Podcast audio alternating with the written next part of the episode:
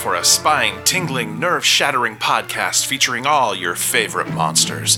You won't believe your ears when you listen to Monster, Monster Kid Radio. Hear your host, Derek M. Cook, and his ever rotating stable of guests discuss your favorite classic and sometimes not so classic monster movies.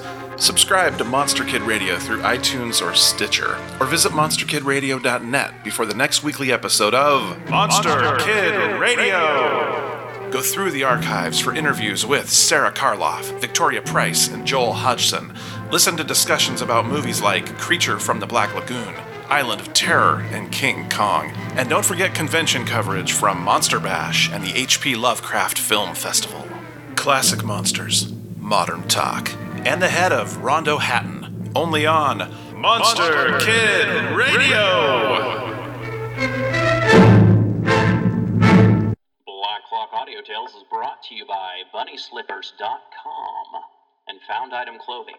Check them out at BunnySlippers.com and Found Item Clothing keep warm this winter, keep your feet warm, and uh, if you're over in the southern hemisphere, you can check out the cool t shirts. Yeah, anyone can check out the cool t shirts, but hey, it's summertime down there. And hey, this is Black Clock Audio Tales hosted by me, DB Spitzer. Just got back from the HP Lovecraft Film Festival the other day. Man, was it good.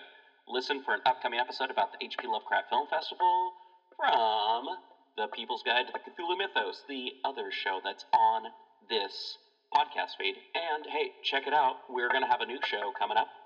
It's not going to stay on this podcast feed, but we're going to feature it on this podcast feed at first. It's called Articulate Warbling, or that's not rave, that's not ranting, that's articulate warbling, with uh, past guest uh, Zach Ferguson, author. And uh, yeah, so why don't you sit back and listen to one of the many stories we're about to tell you for the rest of this week, uh, month, actually. We've got a month of ghost stories. So, you know, if, if you like ghost stories, and you want to listen to them, why not go to pgttcm.podbean.com and donate? Become a member of one of our various uh, cults or uh, fan cults. We've got the t shirt cult, we've got the beer cult, we've got the advert cult, and then we've got the spectral cult for people who just want their names and just want to donate a buck a month. I mean, hey, that's pretty cool. And you can always check us out at pgttcm.com, pgttcm.podbean.com. We're on Facebook. We're on Stitcher. I think we're on Spotify. Uh, we are on Instagram and we are on Twitter, even though eh, I don't really use it. Thank you so much. And hey, go stories, rate, review, subscribe. The Boy Possessed by S. Mukherjee. I think it was in 1906 that in one of the principal cities in India the son of a rich man became ill. He had a high fever and delirium, and in his insensible state he was constantly talking in a language which was some kind of English but which the relatives could not understand. The boy was reading in one of the lower classes of school and hardly knew the English language. When the fever would not abate for twenty four hours a doctor was sent for. The doctor arrived, and went to see the patient in the sick room. The boy was lying on the bed with his eyes closed. It was nearly evening. As soon as the doctor entered the sick room, the boy shouted, "Doctor, I am very hungry. Order some food for me." Of course the doctor thought that the boy was in his senses. He did not know that the boy had not sufficient knowledge of the English language to express his ideas in that tongue. So the doctor asked his relations when he had taken food last. He was informed that the patient had nothing to eat for the last eight or ten hours. "What would you like to have?" asked the doctor. "Roast mutton and plenty of vegetables," said the boy. By this time the doctor had approached the bedside, but it was too dark to see whether the eyes of the patient were open or not. "But you are ill. Roast mutton will do you harm," said the doctor. "No, it won't. I know what is good for me," said the patient. At this stage the doctor was informed that the patient did not really know much English, and that he was probably in delirium. A suggestion was also made that probably he was possessed by a ghost. The doctor who had been educated at the Calcutta Medical College did not quite believe the ghost theory. He however asked the patient who he was. In India I do not know whether this is so in European countries too lots of people are possessed by ghosts and the ghost speaks through his victim. So generally a question like this is asked by the exorcist: "Who are you and why are you troubling the poor patient?" The answer, I am told, is at once given and the ghost says what he wants. Of course, I, personally, have never heard a ghost talk. I know a case in which a report was made to me that the wife of a groom of mine had become possessed by a ghost. On being asked what ghost it was the woman reported to have said the big ghost of the house across the drain. I ran to the outhouses to find how much was true but when I reached the stables the woman I was told was not talking. I found her in convulsions. To return to our story, the doctor asked the patient who he was. "I am General," said the boy. "Why are you here?" asked the doctor. "I shall tell you that after I've had my roast mutton and the vegetables," said the boy, or rather the ghost. "But how can we be convinced that you are General?" asked the doctor. "Call Captain X, of the eleven Brahmins and he will know," said the ghost. "In the meantime get me food or I shall kill the patient." The father of the patient at once began to shout that he would get the mutton and the vegetables. The doctor in the meantime rushed out to procure some more medical assistance as well as to fetch Captain X of the eleven Brahmans. The few big European officers of the station were also informed and within a couple of hours the sick room was full of sensible educated gentlemen. The mutton was in the meantime ready. "The mutton is ready," said the doctor. "Lower it into the well in the compound," said the ghost. A basket was procured and the mutton and the vegetables were lowered into the well. But scarcely had the basket gone down five yards the well was over forty feet deep when somebody from inside the well shouted, "Take it away! Take it away! There is no salt in it!" Those that were responsible for the preparation had to admit their mistake. The basket was pulled out. Some salt was put in, and the basket was lowered down again. But as the basket went in about five or six yards, somebody from inside the well pulled it down with such force that the man who was lowering it narrowly escaped being dragged in. Fortunately he let the rope slip through his hands with the result that though he did not fall into the well, his hands were bleeding profusely. Nothing happened after that, and everybody returned to the patient. After a few minutes' silence the patient said, "Take away the rope and the basket. Why did you not tie the end of the rope to the post?" "Why did you pull it so hard?" said one of the persons present. "I was hungry and in a hurry," said the ghost. They asked several persons to go down into the well but nobody would. At last a fishing hook was lowered down. The basket, which had at first completely disappeared was now floating on the surface of the water. It was brought up quite empty. Captain X in the meantime had arrived, and was taken to the patient. Two high officials of government, both Europeans, had also arrived. As soon as the captain stepped into the sick room the patient, we shall now call him the ghost, said, "Good evening, Captain X. These people will not believe that I am General, and I want to convince them. The captain was as surprised as the others had been before. "You may ask me anything you like, Captain X., and I shall try to convince you," said the ghost. The captain stood staring. "Speak, Captain X., are you dumb?" said the ghost. "I don't understand anything," stammered the captain. He was told everything by those present. After hearing it the captain formulated a question from one of the military books. A correct reply was immediately given. Then followed a number of questions by the captain, the replies to all of which were promptly given by the ghost. After this the ghost said, "If you are all convinced, you may go now, and see me again to morrow morning." Everybody quietly withdrew. The next morning there was a large gathering in the sick room. A number of European officers who had heard the story at the club on the previous evening dropped in. "Introduce each of these newcomers to me," said the ghost.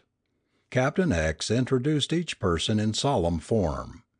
If anybody is curious to know anything I shall tell them, said the ghost. A few questions about England, position of buildings, shops, streets in London, were asked and correctly answered.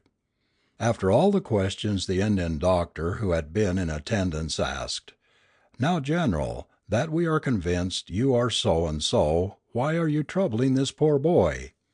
"His father is rich," said the ghost. "Not very," said the doctor, "but what do you want him to do?" "My tomb hat has been destroyed by a branch of a tree falling upon it. I want it to be properly repaired," said the ghost. "I shall get that done immediately," said the father of the patient. "If you do that within a week I shall trouble your boy no longer," said the ghost. The monument was repaired and the boy has never been ill since. This is the whole story. A portion of it appeared in the papers, and there were several respectable witnesses, though the whole thing is too wonderful. Inexplicable as it is, it appears that dead persons are a bit jealous of the sanctity of their tombs. I have heard a story of a boy troubled by a ghost who had inscribed his name on the tomb of a Mohammedan fakir. His father had to repair the tomb and had to put an ornamental iron railing round it. Somehow or other the thing looks like a fairy tale. The readers may have heard stories like this themselves and thought them as mere idle gossip.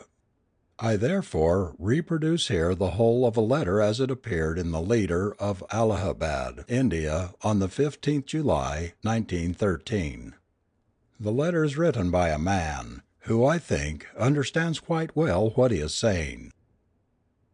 A SUPERNATURAL PHENOMENON Sir, it may probably interest your readers to read the account of a supernatural phenomenon that occurred a few days ago in the house of B. Rasiklal Mitra, B.A., District Surveyor, Hamirpur. He has been living with his family in a bungalow for about a year. It is a good small bungalow, with two central and several side rooms. There is a veranda on the south and an enclosure, which serves the purpose of a courtyard for the ladies, on the north. On the eastern side of this enclosure is the kitchen, and on the western the privy. It has a big compound all round, and the southwest corner of which there is a tomb of some Shahid, known as the tomb of Poolan Sahib. At about five o'clock in the evening on 26th June, 1913, when Mr. Mitra was out in office, it was suddenly noticed that the southern portion of the privy was on fire. People ran for rescue and by their timely assistance it was possible to completely extinguish the fire by means of water which they managed to get at the moment before the fire could do any real damage. On learning of the fire, the ladies and children, all bewildered, collected in a room, ready to quit the building in case the fire was not checked or took a serious turn. About a square foot of the thatch was burnt. Shortly after this another corner of the house was seen burning. This was in the kitchen. It was not a continuation of the former fire, as the latter had been completely extinguished. Not even a smoke or a spark was left to kindle.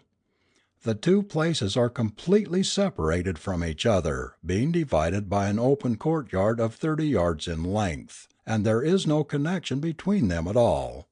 There was no fire at the time in the kitchen even, and there were no outsiders besides the ladies and children who were shut up in a room. This too was extinguished without any damage having been done. By this time Mr. Mitra and his several friends turned up on getting the news of the fire in his house. I was one of them. In short the fire broke out in the house at seven different places within an hour or an hour and a half all these places situated so far apart from one another that one was astonished to find out how it broke out one after the other without any visible sign of the possibility of a fire from outside. We were all at a loss to account for the breaking out of the fire. To all appearance, it broke out each time spontaneously and mysteriously. The fact that the fire broke out so often as seven times within the short space of about an hour and a half, each time at a different place without doing any perceptible damage to the thatching of the bungalow or to any other article of the occupant of the house, is a mystery which remains to be solved.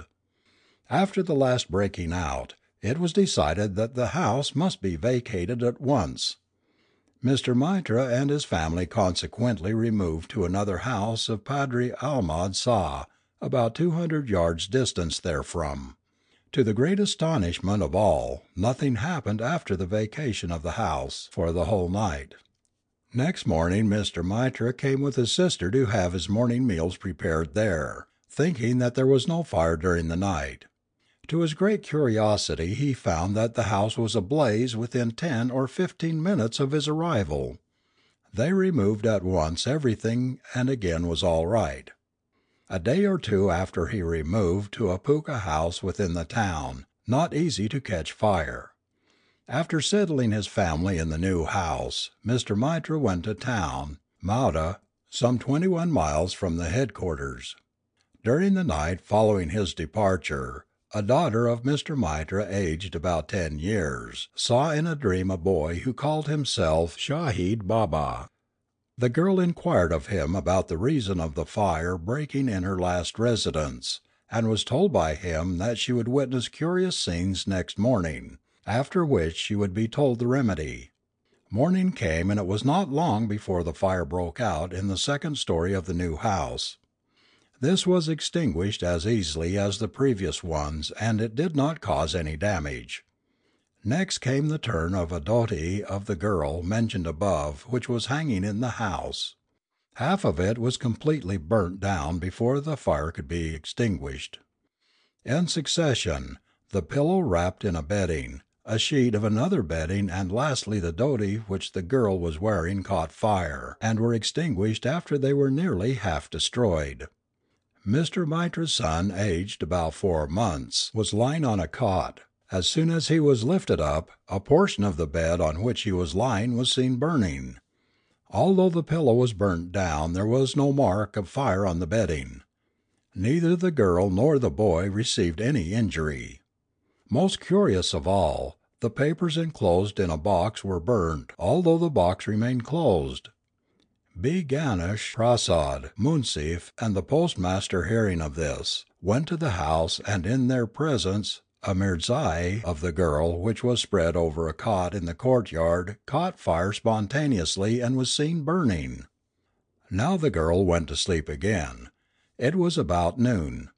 She again saw the same boy in the dream. She was told this time that if the tomb was whitewashed and a promise to repair it within three months made, the trouble would cease. They were also ordained to return to the house which they had left. This command was soon obeyed by the troubled family, which removed immediately after the tomb was whitewashed to the bungalow in which they were now peacefully living without the least disturbance or annoyance of any sort. I leave to your readers to draw their own conclusions according to their own experiences of life and to form such opinion as they like. Purmeshwar Dayal Amist B.A. July 9, Vakil High Court. End of story 28